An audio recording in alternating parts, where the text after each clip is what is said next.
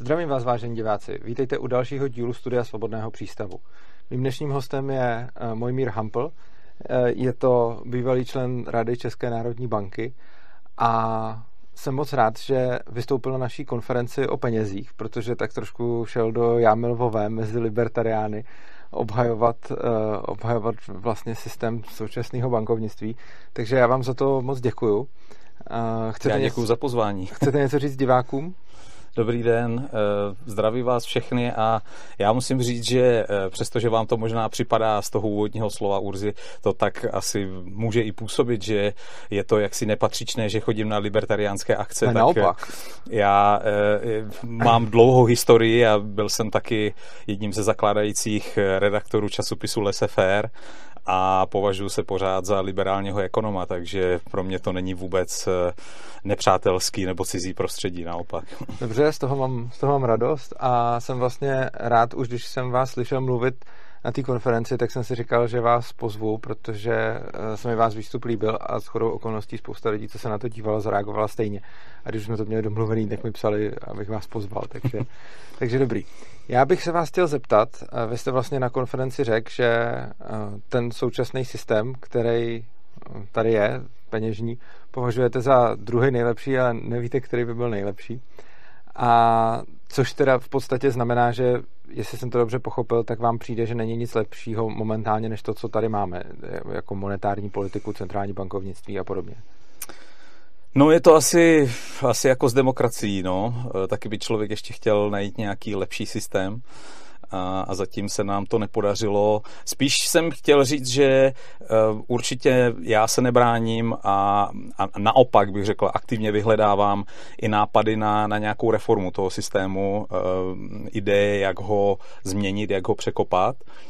A v mém kurzu, který mám právě o podstatě toho peněžního systému, kterému se říká peněžní systém elastických peněz, jakože vlastně nejsou to fixní peníze, jejich objem nikdy není jako konstantní, tak v něm mám speciální část, která se právě věnuje možnostem reformy toho systému. Mm-hmm. Ale žádný z těch nápadů zatím není, nebo nebyl tak dobrý, aby stálo za to zkusit tu velkou radikální revoluční změnu. Ale přitom řada těch myšlenek byla už hodně daleko. Třeba ve 30. letech vznikla myšlenka, které se říká Chicago Plan, to nevím, jestli budou vědět diváci, je to vlastně idea, kterou tehdy tlačili zejména zástupci tehdejší staré chicagské školy ekonomické a vlastně zaštítili Irving Fisher, že jo, jeden z největších ekonomů všech dob, řekl bych. Ta idea byla, že zbavíme komerční banky možnosti vytvářet peníze, jo? Protože ten stávající systém je postaven na tom, že peníze vytváří centrální banka, ty hotové, a ty nehotové, samozřejmě může i centrální banka, ale v drtivé většině je vytvářejí komerční banky poskytováním úvěru, takže oni jsou spolutvůrci toho systému. A komerční banky mají speciální postavení, protože to je jediný typ podniků v zemi, který svojí hlavní činností, jak vytváří peníze, ho vytváří vlastně platební instrument, se kterým potom my všichni platíme. No a ta idea tehdy byla, že vlastně ten systém je inherentně nestabilní právě proto, že existuje tolik institucí, které mohou vytvářet peníze a že by bylo dobré to zredukovat právě jenom na tu centrální banku a že by prostě komerční banky neměly to právo peníze vytvářet. Chicago Plan tehdy nebyl přijat. Téměř to bylo před podpisem Franklin Delano Roosevelt, možná vás to překvapí, tehdy vlastně takovouhle reformu nechtěl. Já tu historii znám, no. čili tím nejsem překvapen. Jenom vlastně mě zaujalo, když o tom mluvíte. A vrátilo se to po roce 2008, ta myšlenka se znovu jako objevila vlastně. Zaujalo mě, když o tom mluvíte, že vlastně hodně zdůrazňujete ten rozdíl mezi tím, že ty peníze tvoří komerční banky a nikoli centrální banka. To jste vlastně hodně zdůrazňoval na té vaší přednášce na konferenci. Lidi to málo ví. A zejména bych řekl, tady když se vrátíme k těm libertariánským kruhům, tak tam často mám pocit, že ten narrativ je jednoduchý, to znamená centrální banka vytváří peníze, posílá je do oběhu a má množství peněz permanentně pod kontrolou, což právě tak není, jo, v tom stávajícím systému. Já se domnívám, že to jako nemůžu mluvit za lidi, nemůžu mluvit za všechny libertariány, když mluvím sám za sebe. Já to třeba vím, vím i do nějaký míry, jak ten systém funguje, ale často používám tu zkratku a od té doby, co jste o tom měl tu přednášku, tak se snažím ji používat méně, respektive ji trošičku rozvinout. Protože třeba za mě osobně je to spíš technikálie, než že by na tom nějak výrazně záleželo. Respektive z mýho pohledu, z toho, co na tom systému kritizuju, jestli ty peníze by vytvářely komerční banky, tak jak je vytvářejí teď, anebo jestli by je vytvářela centrální banka, je pro mě v podstatě irelevantní z toho důvodu, že ty chyby v tom systému budou víceméně ty stejný, že bude nějaká autorita, která může vytvářet peníze, protože zase na druhou stranu ty komerční banky si ty peníze nemůžou vytvářet libovolně, jak by chtěli, a není to tak, že nemají žádný limit, takže tím pádem to není úplně tak, jakože samozřejmě já s váma naprosto souhlasím, že drtivá většina peněz, které jsou teď vytvořený, jsou vytvořený komerčníma bankama. Nicméně pravidla, za kterých ty komerční banky vytvářejí ty peníze, jsou ovlivňovaná Českou národní bankou. Jinými slovy, ta Česká národní banka může svým chováním v podstatě určit, nebo ne, dobře, ne, nechci říct určit, ale může velice výrazně ovlivnit, kolik těch peněz bude vytvořeno. Čímž pádem pro mě vlastně ta vaše přednáška, na ní občas tak jako přemýšlím. Souhlasím se vším, co jste tam řekl, ale vracím se k tomu z toho důvodu, že pro mě ten rozdíl není zas až tak zásadní, jestli teda ty peníze vytvoří přímo centrální banka, anebo jestli centrální banka v podstatě nastaví pravidla toho systému takovým způsobem, že z nich potom plyne, kolik peněz můžou vytvářet komerční banky, byť ne, jakože by to bylo, že by to přímo to množství těch peněz určoval. Urzo, ono to ale hraje roli. Hraje to roli. Zkuste si to představit jako reduktio ad absurdo.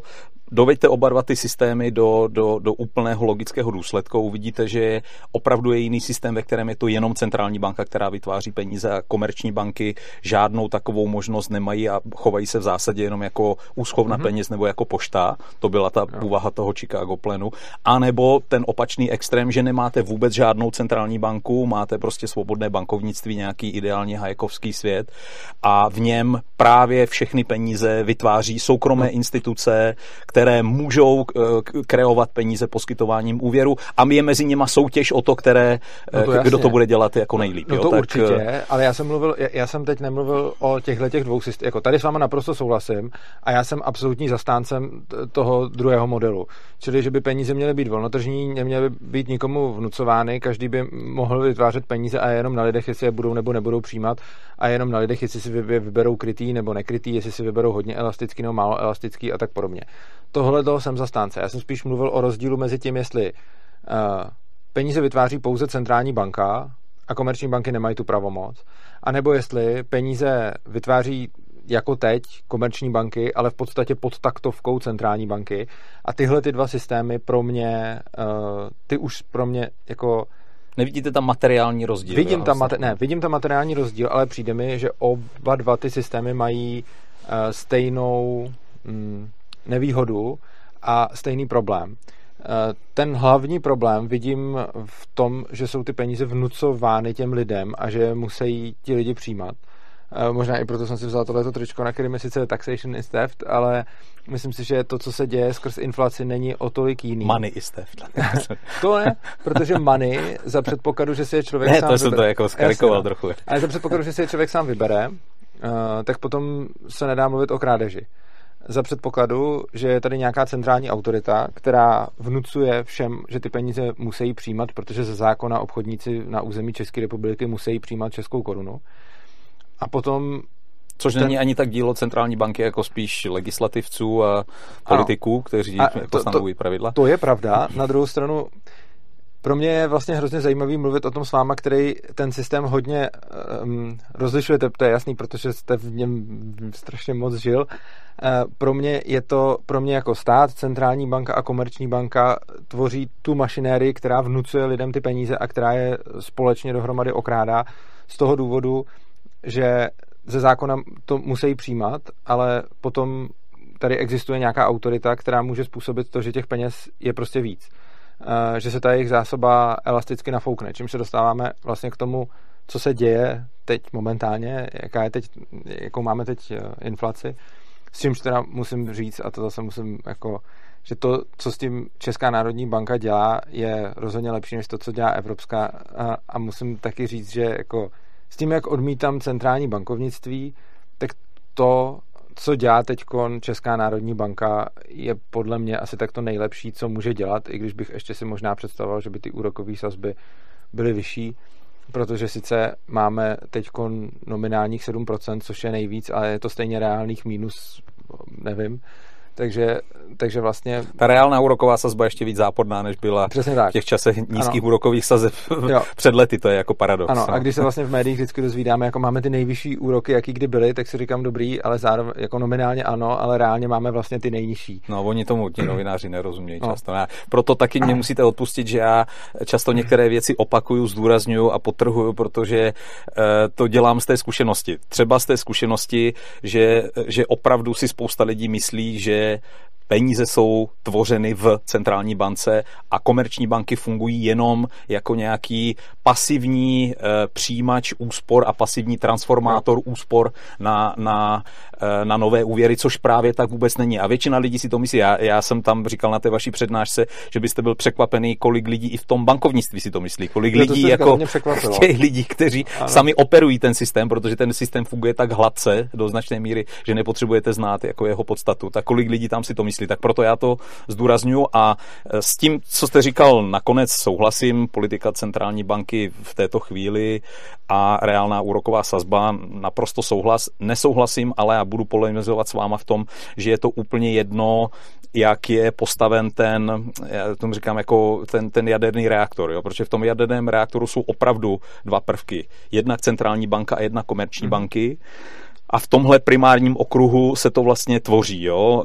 Centrální banka prostě má ty tyče regulační a zvedá je nebo je zasunuje, zvedá nebo snižuje úrokovou sazbu a tím vlastně v tom reaktoru vytváří víc tepla nebo míň tepla, ale to teplo vlastně je pak tvořeno skrz ty komerční banky a jako není jedno, jestli ten, kdo ty peníze prostě, kdo je skutečně dává do oběhu, je ta centrální banka nebo ta komerční. Není to jedno, protože hodně záleží na nějaké alokační efektivnosti, záleží na tom, jak s těmi zdroji nakládáte a to já pořád si myslím, že než mít monobanku, která sama poskytuje úvěry, která sama má na starosti celý ten peněžní systém, která sama dělá veškeré platební operace, tak to zase, že máme konkurenci jako komerčních bank, které prostě se ucházejí o klienty, které musí hodnotit ty úvěrové projekty, které musí zkoumat, jestli ta úvěrová schopnost je taková nebo taková, rozhodují, jaká je hodnota zástavy a tak dále. A je mezi nima konkurence. Tak si myslím, že je to jako alokačně rozhodně efektivnější, než kdybychom měli monobanku, tak jako jsme ji měli třeba v časech Státní banky československé. I tady se s váma shodnou. A to, že to říkáte, já jsem za to vlastně rád, protože, jak říkám, od té doby, co jsem si poslech tu vaší přednášku, tak už jsem někde vystupoval a měl jsem to připravený, takže tam řeknu, Česká národní banka tvoří peníze, což je pro mě přípustný zjednodušení, ale opravil jsem to skrze komerční banky. A budu to tak dělat, protože je pravda, že to je přesnější. Je to vlastně ten mechanismus je vlastně nepřímý pro vaše diváky. Opravdu je to, když si to představíte, tak jak je nejvíce nebo nejdůležitější dle mého regulovaná cena v ekonomice je vlastně základní úroková sazba, která ovlivňuje v tom peněžním systému potom všechno. To jsou ty tyče, to je ten jaderný reaktor a to opravdu ovládá nějaká centrální státní autorita a ta pak vysílá ten signál ke zbytku toho systému, jestli vlastně peněz vytvořit míň nebo víc, jestli lidi mají víc spořit nebo jestli si mají víc půjčovat. To už jako dělá ten druhý okruh, jo? Ale je pravda, že prostě to zasunou tyče, vytáhnou tyče, je vlastně rozhodnutí té centrální autority, ale ten systém pak funguje nepřímo. Je to systém nepřímého, nikoli přímého řízení té peněžní masy. Jak nemám moc rád fyzikální příměry k ekonomice, tak tenhle mi přijde trefnej a s tím jako se i stotožním. Nicméně bych se dostal dál právě k tomu vlastně k té inflaci, kterou tady máme. A takhle. Rakouští ekonomové, vlastně ti původní, za inflaci brali navyšování peněžní zásoby, takže ne žádnej spotřební koš, ale prostě když přibylo 10% peněz do ekonomiky, tak řekli, že to je 10% inflace. Ano. Mně se tenhle ten pohled vlastně vždycky je mi trochu bližší, než pohled spotřebního koše, s kterým se podle mě dají dělat různý kejkle. A mě ne, my se k tomu dostaneme, proč jako v tomhle já nejsem ani Rakušan, ani neorakušan. Dobře, to si rád poslechnu, ale chtěl bych se dostat k tomu, že vlastně to, co se řešilo v nějakých libertariánských kruzích už kolem mě a těch lidech, kteří právě se dívají na tu ekonomii podobným způsobem, za posledních 20 let se nám zvýšila peněžní zásoba asi 6násobně nebo 5násobně. Permanentně narůstá. No, narůstá, ale jakože třeba od roku, za posledních 20 let to bylo podle mě asi 6krát nebo 5,5krát nebo něco takového. Může to být nějaký faktor 5, tam asi bude, něco takový, jo, kdyby jsme vzali těch 25 let. No. Každopádně za takovouhle dobu, protože vím, nebo jako teďko, jestli máme skoro 6 bilionů, tak tehdy bylo asi něco přes bilion, prostě v roce 2000. Řádově je to správně, teda jo. Velká pochvala a smekám, protože lidi mají nulovou představu o proporcích toho systému, takže většinou nejsou vůbec schopni jako odhadnout ani řádově, jako kolik peněz poběhuje, ani jak se to v čase vyvíjí, takže to je dobrý. Ale zajímavé je, že když se podíváte na vlastně tu oficiální inflaci měřenou za těch 20 let, tak myslím, že největší tam má prostě nějakých, já nevím, jestli to pamatuju, ale 5% tam třeba bylo max. Teď byste měl vlastně rekord. Když pomineme teď posledního půl roku. Tak pak ta nejvyšší byla v roce 2008, to jsem u toho byl. A to bylo pod 7%. Jo, to bylo dokonce pod 7%. Na chvilku. Jo, ale to bylo na chvilku a jinak tam byly samý prostě takový inflace typu třeba 2% nebo... Ano, vlastně cenová stabilita. Jo, vlastně tak. Jsme to téma inflace neřešili, což říkám je jako vždycky dobrá zpráva pro centrální banku a pro ekonomiku. To jo, ale co mě na tom připadalo divný je. Hele, jako oni přibývají peníze, přibyli jako 6násobně, ale říkáme, že inflace má. Samozřejmě zároveň roste ekonomika, takže když na jedné straně přibývají peníze a na druhé straně roste ekonomika, ten produkt roste samozřejmě. Ale teď jako je otázka, jestli za posledních 20 let teda vyrost, jako pokud bychom se podívali na to, jaká byla souhrnná inflace za těch 20 let, tak bych tipnul třeba, že dvojnásobná nebo něco takového. Kolik to bylo třeba od začátku transformace bychom byli na nějaké možná 3,5násobku. Já nejsem si teďka jistý, musel bych se podívat do statistik. Ale prostě je to výrazně méně než ten 6násobek. A pak by to teda znamenalo, že pokud jako ta inflace za posledních 20 let by teda byla jako na dvojnásobku, to je měřená, počet peněz na 6násobku třeba, tak by to znamenalo, že se muselo 3násobně zvýšit ten produkt, což je otázka a pokud nezvýšil, tak by potom se docela bylo na snadě, proč se teď děje to, co se děje a jestli náhodou ten základ k tomu nebyl položený už dávno dřív, kdy ty peníze přibývaly. Podle mě ty ceny nerostly pravděpodobně z důvodu, že se zpomaloval jejich oběh, asi, nevím, nebo jinak si to vysvětlit neumím. A potom se děje to, co se děje, nebo myslíte si, že tohle to mohlo nebo nemohlo mít vliv na to? To je strašně hezká polemika a já to rozmotám z opačné strany. Když budete systematicky a hluboce věřit tomu, že dominantním faktorem ovlivňujícím ceny je peněžní zásoba, tomu já věřím docela. Jo, tak nikdy vlastně nebudete, tak nikdy vám ten obrázek nebude dávat vlastně smysl. Jenže ono to tak právě není, jo. To právě tak není. A všechny pokusy řídit inflaci přes řízení peněžní zásoby selhaly, protože neexistují žádné přímé, přesné a stabilní vazby mezi penězi a inflací. To je právě ten problém, jo. To je právě ten problém, že když budete tomuhle striktně věřit, tak prostě se permanentně budete ptát na to, jak to celé může fungovat a jestli náhodou před 20 lety nějaká peněžní zásoba dneska nespůsobuje inflaci. Já vám, jako pokud budete chtít přijmout můj pohled, tak začnete z opačné strany a řeknete si, co vlastně způsobuje tu inflaci.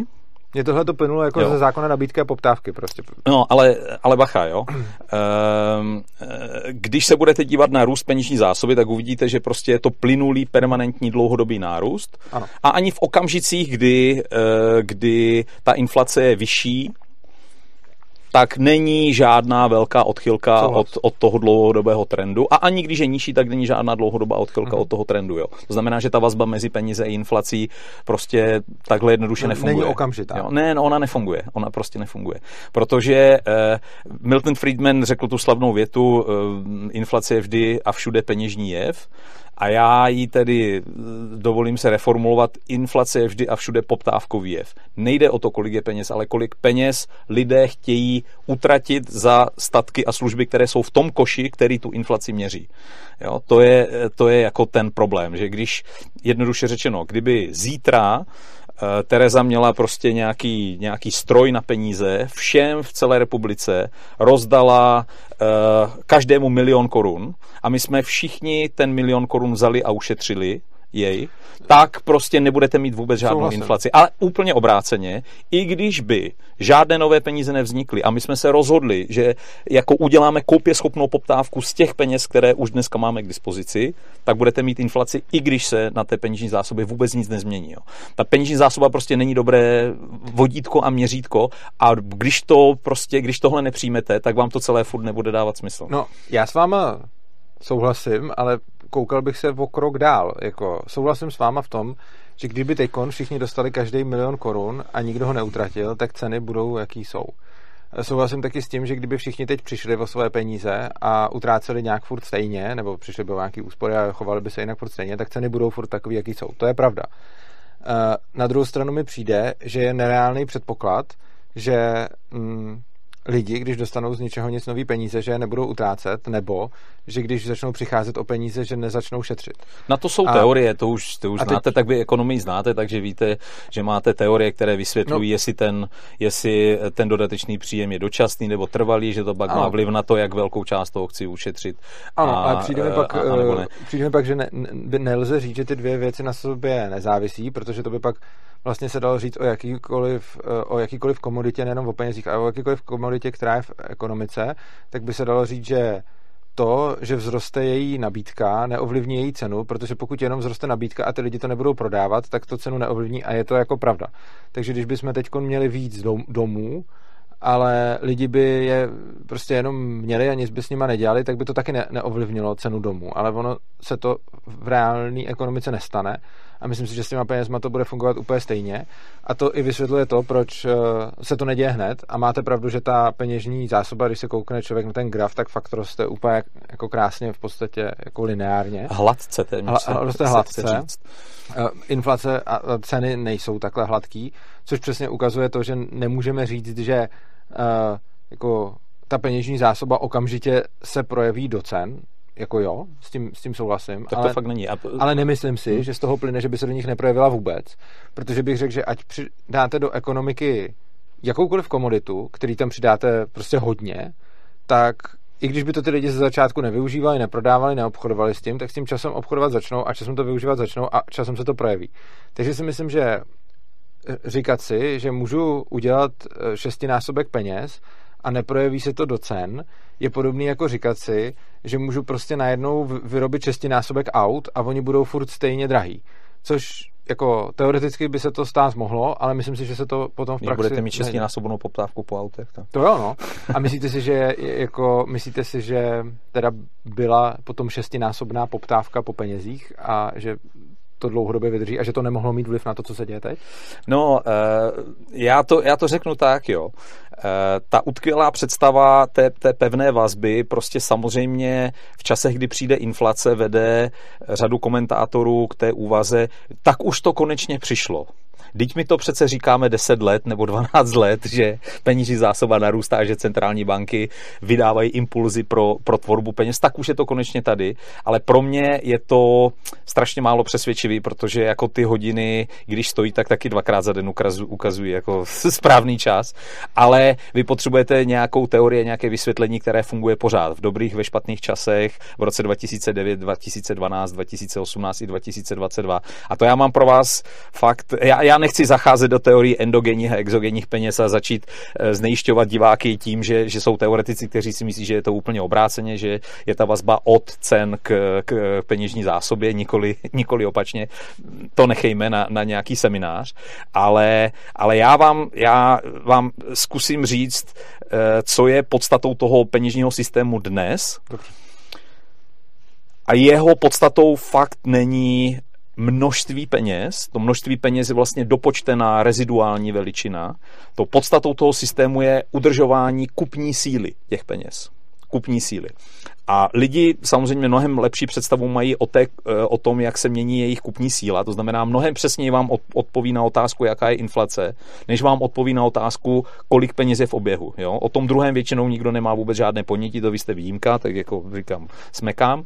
Ale o tom, jaká je kupní síla těch peněz, to znamená o inflaci, mají lidi většinou velmi dobrou představu. A ta vazba mezi tím objemem a tou stabilitou té kupní síly je opravdu jako velmi, velmi volná. Takže to, co se stalo teď v poslední době, je prostě to, že se v tom peněžním systému odehrávaly úplně jiné věci, než se v něm odehrávaly třeba po roce 2008. Jo?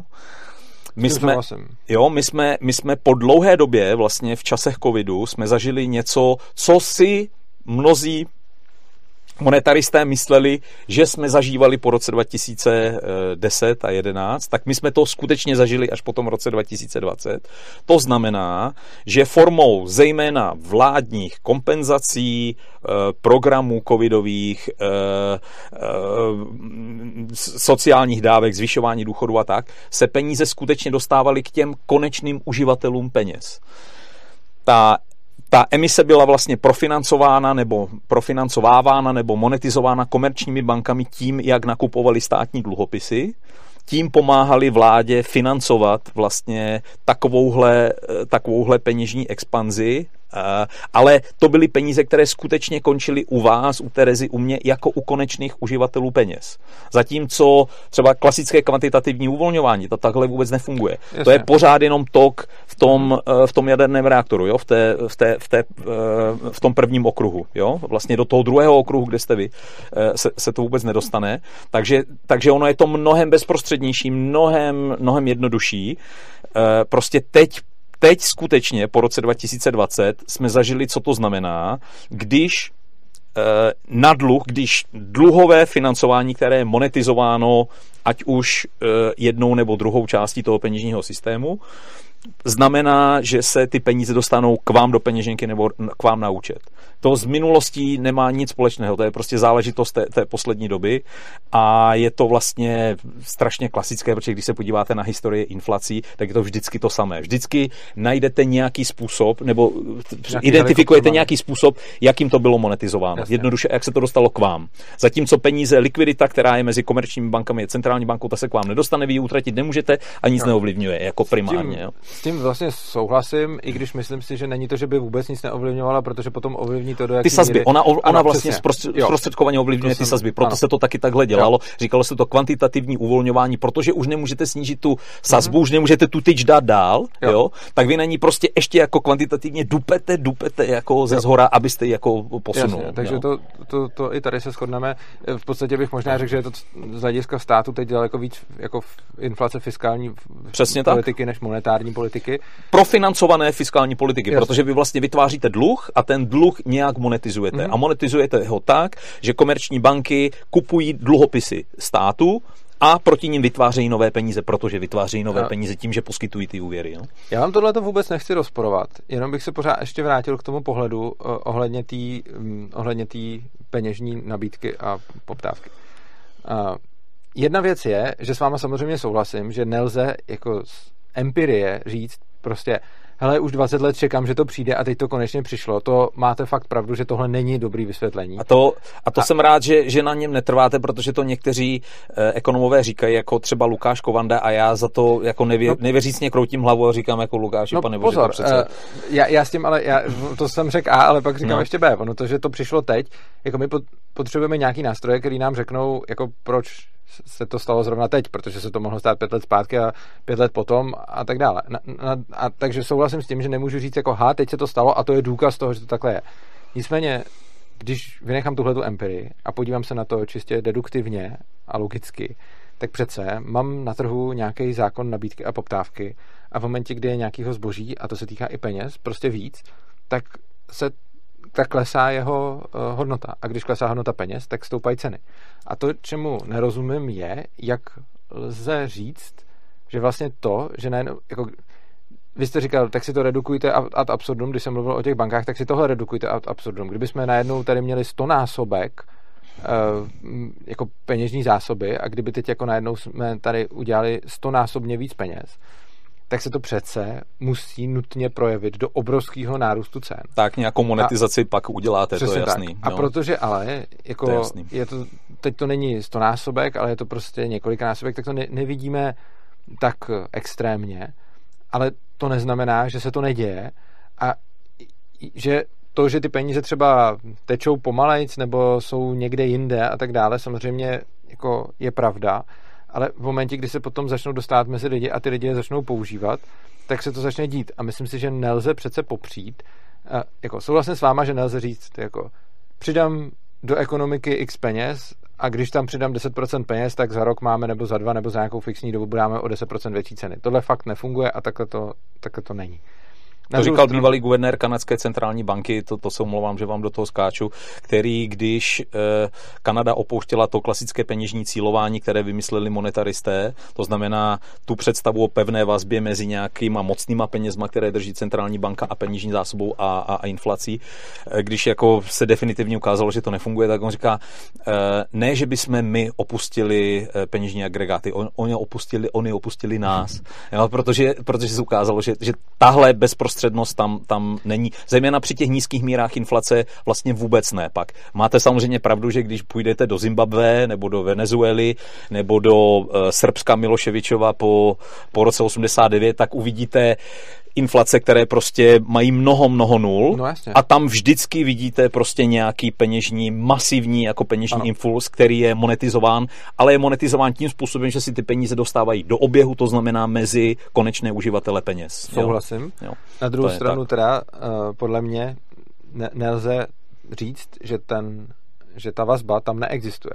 To, že ta vazba nefunguje přímo, jako v tomhle já souhlasím spíš s tím Lukášem Kovandou než s váma, protože to, že ta vazba nefunguje tak, že by se udělali peníze a za rok se zvýšily ceny, nebo že bychom mohli jako říct, dobře, teď se nám zvýšila peněžní zásoba dvojnásobně, tak čekejme za 3 roky, že budou dvojnásobné ceny. Tohle nefunguje a s tím souhlasím, ale přece z toho, že tohle to nefunguje, nijak neplyne, že ta vazba neexistuje a že to, že do ekonomiky nalejou nějaký peníze, se časem neodrazí ve vzrůstu cen. Jak by se to mohlo neodrazit? No jo, ale Urzo, má to takový drobný problém, jo. Podle té Lukášovy prognózy vlastně si neumíte udělat představu o tom, jaká inflace bude. Souhlasím. Jo? To je právě ten problém. Ano. Zatímco podle těch měnových modelů, které mají centrální banky, si tu představu umíte udělat. Souhlas. A to, co vám dobře predikuje, tak vám nějak rozumně popisuje i tu realitu. Takže já vám proti tomu vašemu tvrzení já dávám své tvrzení, prostě inflace je dominantně poptávkový jev. Je to realizovaná poptávka na trhu a to, co my tady zažíváme za ty poslední 2-3 roky, je prostě fakt mimořádný souběh drtivé stimulace poptávky na straně řady zemí, zejména ve vyspělém světě, v covidu a po covidu a zároveň prostě drtivého a vlastně nikým nepředvídaného omezení té nabídkové strany. A obě dvě ty věci se vám spojily vlastně v jednu chvíli, že lidi vlastně dostávali zaplaceno i za to, co neudělali, za práci, kterou nevykonali, za zboží, které nevyrobili, prostě za služby, které neposkytli a zároveň ještě k tomu se dramaticky snížila naše schopnost vyrábět, produkovat a tvořit, jo. A tohle se vám dalo dohromady, z toho je prostě naprosto jednoduchá učebnicová reakce a to je inflace. Má mnohem víc poptávky, kterou není schopna ta nabídka uspokojit. I v tomhle souhlasím, ale myslím si, že by k tomu nemohlo dojít, kdyby tady nebylo tolik peněz a kdyby ty peníze nebyly tak elastický, protože by potom nebylo z čeho je rozdávat. Ono v momentě, kdy platíte lidem peníze za nic, tak to samozřejmě způsobuje. A to je ten dluh. To je právě to dluhové financování. Souhlasím, prostě spotřeby. Ale myslím si teda, že tohle, co jste řekl, je skutečně příčina, ale příčina toho, že se to vůbec mohlo stát, je podle mě ta to, že máme tak elastickou peněžní nabídku. A myslím si, že vy sice popisujete tu kauzalitu a i to je důvod, proč ty modely to popisují mnohem líp, protože když se podíváme na ten, jako na to, co říká Lukáš Kovanda a když se podíváme na ten, nebo co si myslím taky, na ten úplně jako, řekněme, jako prapůvod, který podle mě je v tom množství peněz, tak když se podíváme na tohle, tak z toho potom těžko, protože je to nějaký prapůvodce, můžeme přesně modelovat, co se stane. Vy máte nějaký jevy, které se dějou, které jsou mnohem blíž, jsou to taky jako původci, ale jsou mnohem blíž, což znamená, že to můžete líp modelovat. Ale to, co já tvrdím, je, že to množství té peněžní zásoby, prostě to, že je to takhle elastický, potom způsobuje ty jevy, o kterých jste mluvil a z kterých tu inflaci počítáte a z kterých ji počítáte dobře, ale přijde mi, že by k těmhle těm jevům nemohlo dojít, kdyby taková peněžní zásoba nebyla, protože jak byste, řekněme v ekonomice, která má konstantní počet peněz, čím bych se potom dostal k něčemu, co s váma chci probrat dál, ale řekněme, že bychom měli, že by ty peníze nešlo elasticky nafukovat, že bychom tady měli bitcoin nebo zlato nebo něco, kdybychom tady měli ekonomiku založenou na něčem takovýmhle. My jsme takové pokusy tady v minulosti už měli. Ale kdyby jsme to tady teď měli, tak by podle mě nebylo vůbec možný platit lidem za práci, kterou neudělali a nebylo by možný ty peníze rozhazovat tímhletím způsobem, kterým se to dělo teď. A prostě proto, že teď tady můžeme mít nějaký helikoptermany, tak potom ve výsledku tady můžeme mít takovouhle inflaci způsobenou přesně tím, co říkáte. Ale přijde mi, že ty elastické peníze jsou nutnou podmínkou k tomu, aby se něco takového vůbec mohlo dít. Když já to řeknu jinak, asi za sebe, ten systém elastických peněz je prostě dobrý sluha, špatný pán. Fakt záleží na tom, jak to používáte. Jo. Jde o použití, protože kdyby jsme měli ten kvazi systém fixních peněz, protože to je právě jako když se podíváte na historii, tak zjistíte, že i ty systémy, u kterých si myslíme, že byly takzvaně s absolutním, konstantním množstvím peněz, tak nikdy nebyly. Jo, nikdy nebyly. Stejně jako vždycky, když jste si prostě uložil peníze do banky, nebo uložil zlato do banky a dostal tu poukázku a bankéř použil to zlato, abyste použil poukázku, tak najednou jste měli jako v uvozovkách těch platidel dvojnásobek. Takže nikdy to nebylo jako dokonalý. Bylo to fixnější, jo, než je ten stávající systém. Tak v těchto systémech zase zažíváte to, co jako nechcete nezbytně nutně zažít.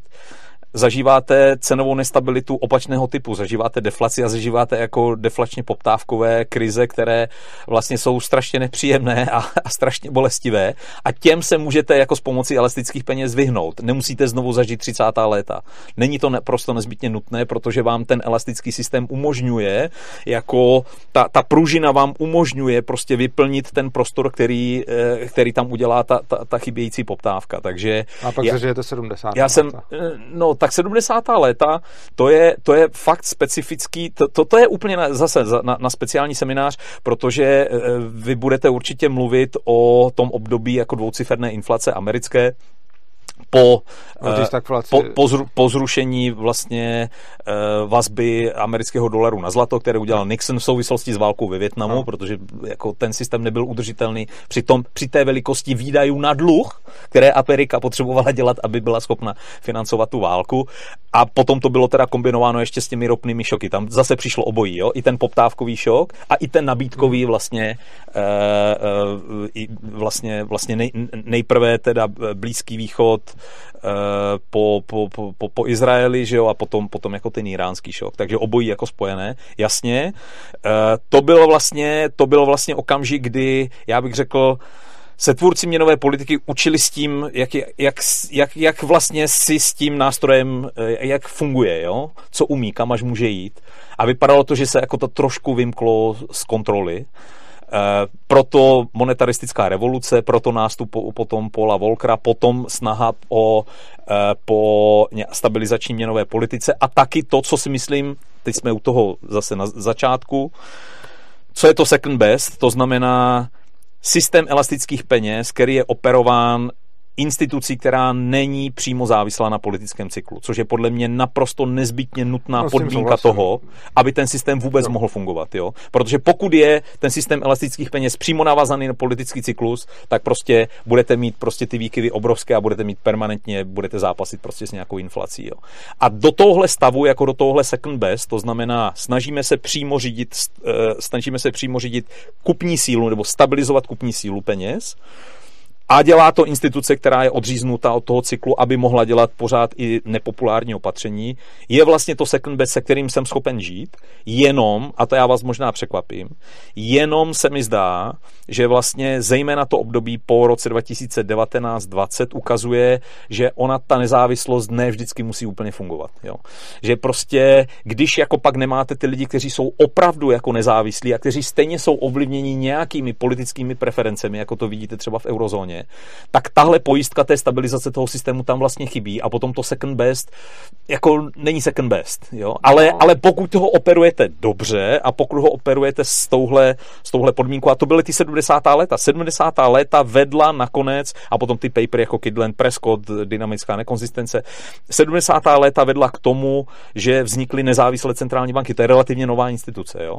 Která potom těch 20-30 let fungovala relativně dobře. Teď podle mě zažíváme období, kdy budeme brutálně testovat, jestli ten systém je schopen stabilizace za téhle nové situace, za vysoké inflace a za situace, kdy prostě ti centrální bankéři můžou mít jiné preference, než jenom ty striktně stabilizační. Jo. To teď testujeme, to uvidíme. Já s váma souhlasím v tom, že je lepší, když je ta centrální banka oddělená od vlády a že když máme centrální banku jako, řekněme, nezávislý orgán, nebo nezávislý do takové míry, jaký jde, tak to má určitě lepší výsledky, než kdyby ministr financí rozhodoval o tom, kolik peněz může uvolnit. Jako na tom se naprosto shodneme. Ale myslím si, že a tím se dostáváme k tomu, že je podle mě pořád problém to, že existuje někdo, kdo má nad těmi penězi moc a vy vlastně sázíte na to, že ten člověk to bude dělat dobře a že ten člověk bude jako jednak chytrej, jednak bude vědět, co dělá, což myslím, že většinou není takový problém, ale... Vědět, co dělá. Ano, to je ale já si myslím, že oni často vědí, co dělají, ale často taky mají nějaký jiný zájmy, než dělat to dobře. A když se tohle to všechno zkombinuje, tak si myslím, že jako není možný takovýhle systém provozovat už proto, že je prostě závislý na někom. A když se podíváme na Evropskou centrální banku, tak ta je jednak silně politicky ovlivněná, proto dělá, co dělá, respektive nic. Taky v tom nejužším vedení jsou dva expolitici, což jako číslo 1 a číslo 2 té banky jsou vlastně bývalí ministři financí. Jo. Což ale podle mě se tomu nevyhnete a myslím si, že už to, jak je ten systém nastavený, vy sice řeknete jasně, centrální Česká národní banka nebo Evropská centrální banka není stát ani Evropská unie, což jakoby není, ale na druhou stranu jako nelze se zbavit nějakého propojení a přesně se potom budou v praxi stávat tyhle ty věci, jakože budete mít dva ministry financí na dvou nejvyšších pozicích centrální banky. No a pak máte Švýcary, kteří mají jako krásnou technokratickou centrální banku a inflaci dneska v zásadě nemají. No, tak. No, problém je v tom, že se nemůžete spoléhat na to, že to bude fungovat dobře. A tím se dostáváme k tomu, co vy chcete říct, protože vy chcete říct, jaké jsou teda alternativy. Jo? K tomu se chci dostat a ještě bych k tomu možná ještě zmínil ohledně té Evropské banky. Ona jako nejenom z politických důvodů, ale v momentě, kdyby ECB začala teď zvyšovat úrokové sazby podobně jako ta česká, tak tím položí spoustu těch národních ekonomik.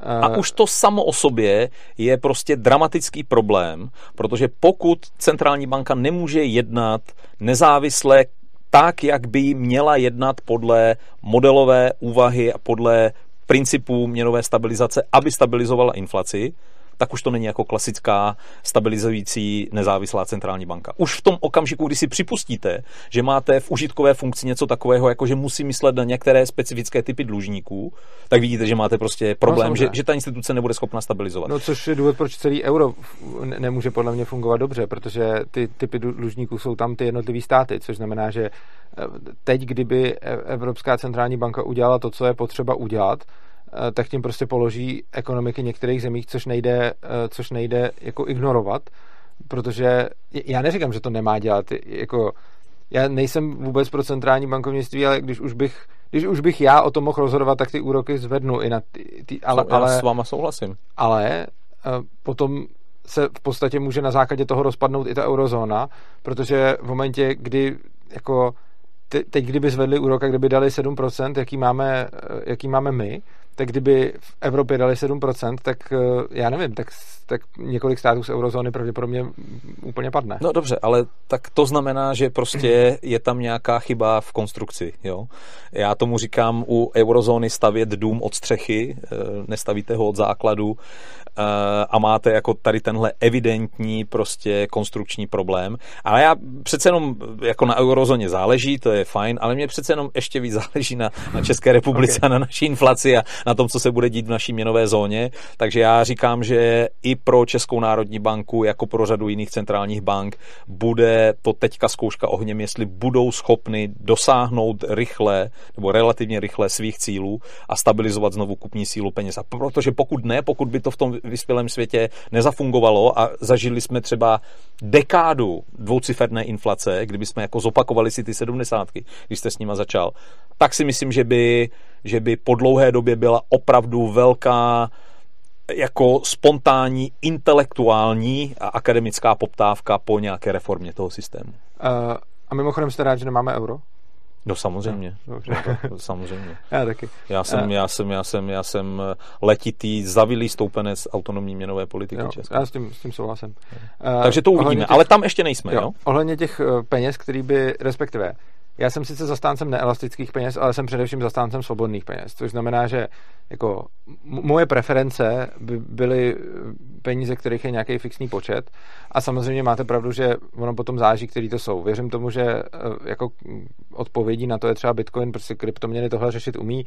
Máte pravdu, že dřív, když to byl zlatý standard, tak i ty banky, které volnotržně měly jako garantovat, že ty peníze nejsou elastické. Tak to trochu stejně elastičňovali. Ale je pravda, že, a to myslím, že je důležitý říct, že stejně ty peníze byly krytý třeba z nějakých 10%, což je jako výrazně víc než, jako prostě, jestli jsou krytý ze 100% nebo ze 40%, tak je to rozdíl, ale ta banka, která zaručuje výměnu těch bankovek za zlato, si nemůže najednou dovolit mít to krytý jako z 1% nebo něco takového, protože by prostě na to dojela. Takže mi přijde, že i to, že to má krytý na nějaký 10% je pořád lepší. K čemu je podle vás dobré to krytí? No to krytí je dobrý k tomu, aby nemohli, jako to krytí je dobrý to k tomu, aby se udržela neelastičnost, přičemž nejlepší samozřejmě, jako proto třeba pro mě Bitcoin jsou peníze, které nepotřebují krytí, protože tu neelastičnost umí udržet jinak a podle mě ještě líp než ten zlatý standard. U zlatého standardu jako přijde mi, že ta neelastičnost peněz je důležitá v tom, že nemůže být někdo, kdo rozhodne, že ty peníze do té ekonomiky začne přidávat. Čímž potom podle mě ve zdravé ekonomice bude v momentě, kdy začnou nějakým způsobem, kdy začne ekonomický růst, tak to logicky způsobí deflaci, která ten ekonomický růst bude malinko zase ochlazovat, a v momentě, kdy přijde potom ekonomický propad, tak přirozeně s fixním počtem peněz přijde inflace, která zase udělá opak. A tohle je podle mě jako zdravá ekonomika. Já předpokládám, že mi k tomu řeknete. Řeknu. Jednak u Bitcoinu, který jsem měl tu čest studovat, a myslím, že to je jako mimořádně zajímavý jako experiment v oblasti jako platebního instrumentu, byť já teda jsem na straně banky pro mezinárodní platby, já taky kryptoměnám neříkám kryptoměny, ale kryptoaktiva. Myslím, že opravdu víc naplňují charakter. No, ne, vůbec. Tak já podle mě nenaplňuji jako ani jedno z těch 3 kritérií peněz, jo.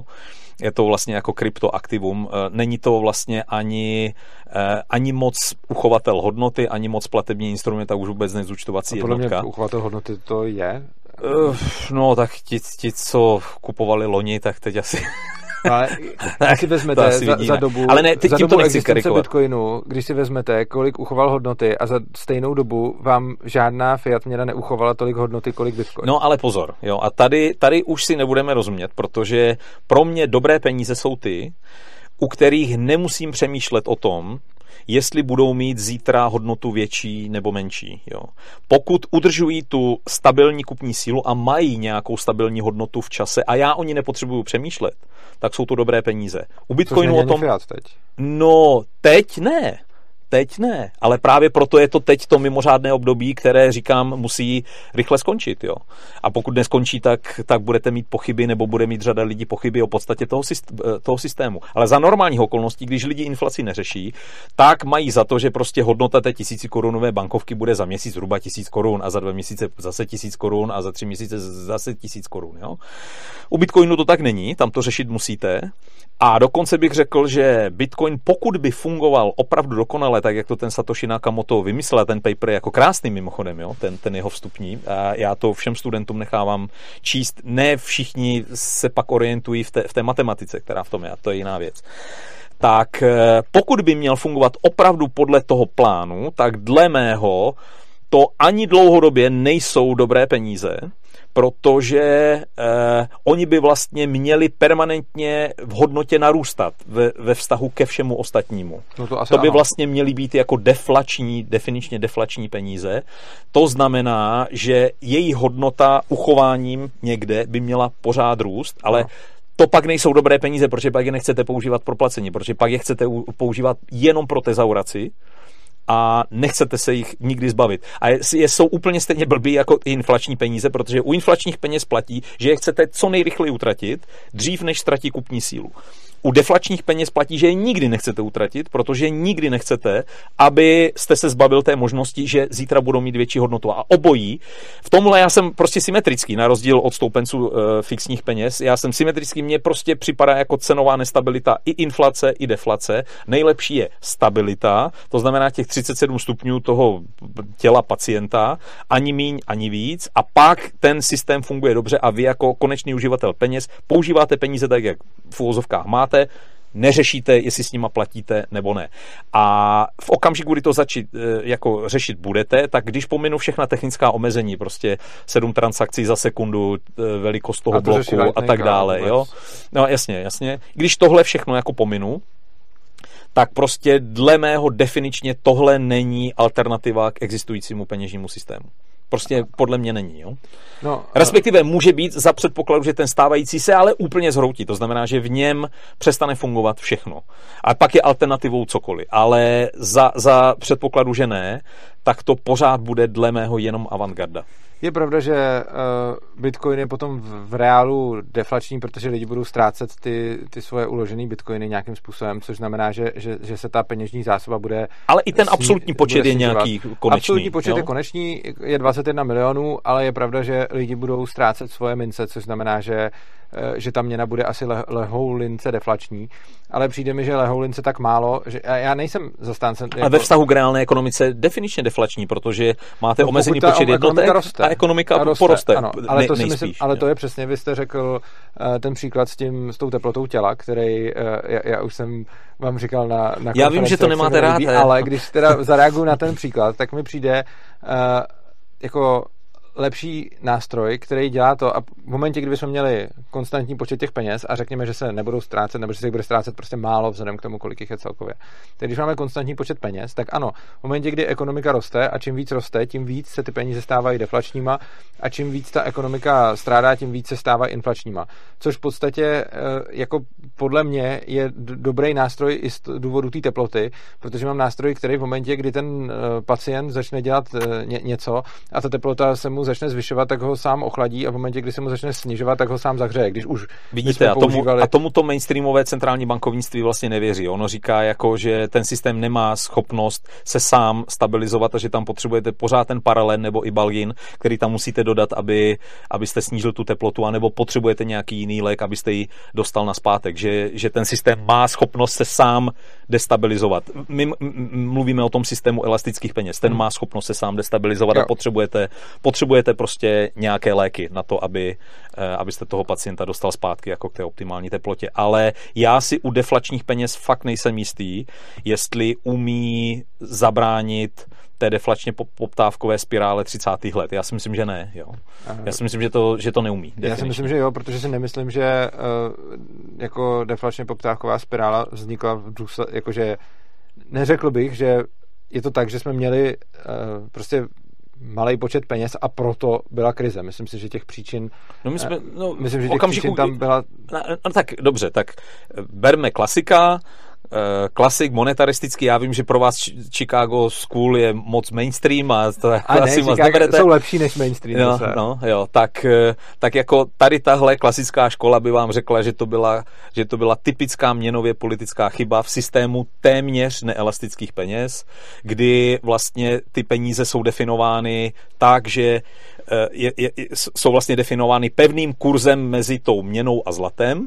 Jo, to je vlastně definičně pevný kurz. A v okamžiku, kdy se vám ten kurz začíná rozpadat a lidi začínají peníze tezaurovat, v časech nejistoty prostě není žádná poptávka, ale čím je menší poptávka, tím víc lidí jako tezaurují peníze, nechtějí je dávat do oběhu, takže jako ceny klesají, jo, a poptávka klesá a takhle.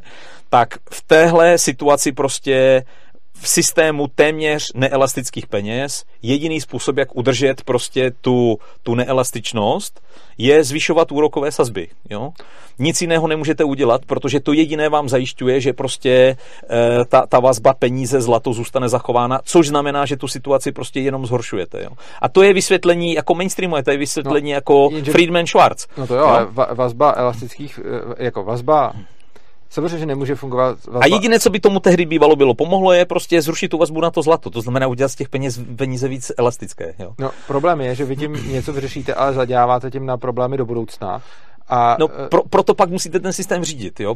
To se zase jako, vracíme jako na začátek. To, co já si myslím a o čem jsem přesvědčený, že ten systém, ono se sice dá říct, že tam nebyli ty správní lidi, ale já jsem dost přesvědčený o tom, že ten systém nelze řídit tak, aby se tohle to nedělo, protože je to podle mě vlastnost toho systému. To, že bude, jako ten stávající systém, že bude vytvářet destabilizující... Že bude vytvářet cyklický hospodářský krize, který budou způsobený tím, že vysílá falešný signály do ekonomiky v podobě úrokových sazeb. To ale do toho pletete ale jako neorakušany, jo? Protože neorakušan, který v zásadě věří tomu systému fixních peněz, tak ten má geniální teorii na to, jak vznikají krize. Takže do toho vkládáte špatné impulzy centrální změnou úrokové sazby a v tom systému fixních peněz prostě vytváříte ty oklikové výroby a oklikové investice. Jo, přesně, a tak, to je ta teorie. No, ale dobře, ale v tom ona neplatí, jako neorakušana nemůžete prostě jednoduše jako přesadit do toho vedlejšího květináče a říct, teď poroste tady, protože ona je nekompatibilní, tahle teorie, s tou teorií, která řídí ten stávající systém. Protože ona je definičně prostě systém elastických peněz má ty cyklické výkyvy prostě zmírňovat, jo? Má jako vyrovnávat ten cyklus, to má být jeho podstata, ne vytvářet. Způsobuje tím, že vy, abyste to řídil, tak musíte měnit úrokové sazby, které ale měníte ne na... Vy určujete úrokové sazby na základě něčeho jiného, než jaký jsou úspory, protože... Normálně... Pořád je řídíte na základě té poptávky. No jasně, ale tím vlastně vy vysíláte do ekonomiky nějaký signály, který jako jsou signály o něčem, co se reálně neděje. Takže vy vyšlete do ekonomiky signál, například, že je nízká úroková sazba, vyšlete nízkou úrokovou sazbou signál, který říká, lidi mají hodně úspor, a to je to, jak s tím nakládají podnikatelé, ale ten signál ve skutečnosti nevzniknul tak, že lidi mají hodně úspor, ale ten signál vzniknul tak, že centrální bankéř si řekl, teď je z nějakého důvodu potřeba snížit úrokový sazby. No otázka, co je ten důvod. Když je ten důvod jako slabá poptávka, tak je to ten správný důvod, jo? No jo, ale ten signál není tržní, ale ten signál je do té ekonomiky implementován zvenku. To je pravda. A někdo ho tam vyšle. Centrální banka je netržní instituce. No to jo, a právě potom tohle je podle mě obrovský problém, že do ekonomiky vysíláte nějaký netržní signály, na základě kterých potom lidi v té ekonomice jednají, ale ten signál není příznakem něčeho, co se v té ekonomice děje, ale je příznakem rozhodnutí centrálního bankéře, který si může myslet, že to je to, co chce udělat, ale nic to nemění na tom, že to je jako umělej signál. Jasně, on může dělat chyby, ale jako na měnové politice elastických peněz je umělé úplně všechno. Tam není nic jako v úvozovkách přirozeného. To je celý systém je umělý. No, to vysílání těch signálů je umělý.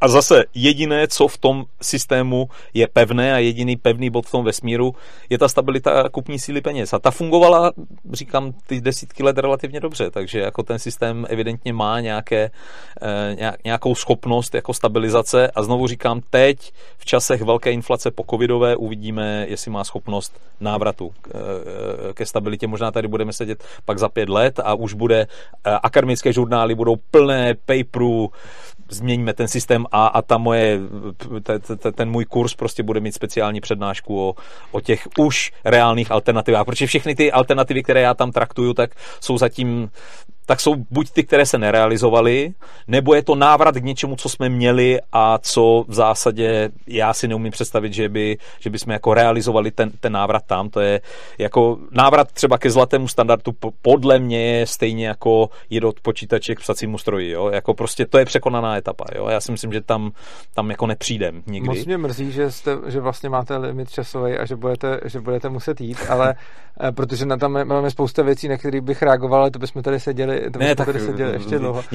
Někdy příště, ale jsem moc rád. Jestli přijdete s dobrou variantou reformy toho peněžního systému, tak si myslím, že máte možná naději na Nobelovu cenu za ekonomii. Já jsem moc rád, že jste přišel, protože na konferenci nám lidi říkali, že jsme vám dali málo prostoru, protože říkáte věci, které nemáme rádi, ale vy jste si sám řekl, že jste chtěl půlhodky, tak jsem rád, že tady jsme to mohli probrat hlouběji, takže já vám moc děkuju za váš čas, děkuju, že jste přišel. Chcete něco vzkázat divákům? Jenom, jestli můžu jednu věc, dávejte pozor na to, když vám někdo něco říká o penězích a třeba o nich sám nic neví. Můžete být zavedeni na scestí a stojí to potom spoustu úsilí se z některých takových slepých uliček dostat, tak možná to jediné. Já vám moc děkuji za pozornost, děkuji, že jste nás sledovali. Pokud nás chcete nějakým způsobem podpořit, tak velice rychle to můžete udělat, takže tohleto video nasdílíte, pošlete ho svým přátelům a známým. Já si myslím, že tohle byla dost taková výživná debata, kterou určitě lidi ocení. Samozřejmě budu rád, když nám dáte odběr našeho kanálu, protože potom si můžeme zvát třeba politiky, kteří to daleko spíš přijmou, když na nás kouká hodně lidí. A o co bych vás chtěl poprosit nejvíc, pokud se vám tenhle rozhovor líbil, dole najdete bitcoinový, litecoinovou adresu, bankovní spojení a link opristavu.urza.cz, kde můžete zjistit, jakým způsobem náš svobodný přístav můžete pravidelně každý měsíc podporovat, což je asi největší pomoc, jakou nám můžete dát, protože nebereme žádný peníze od státu, od Evropské unie a fungujeme čistě na tom, co nám dobrovolně pošlete. Takže vám moc krát děkuju, mějte se krásně, užívejte si života. Naschledanou.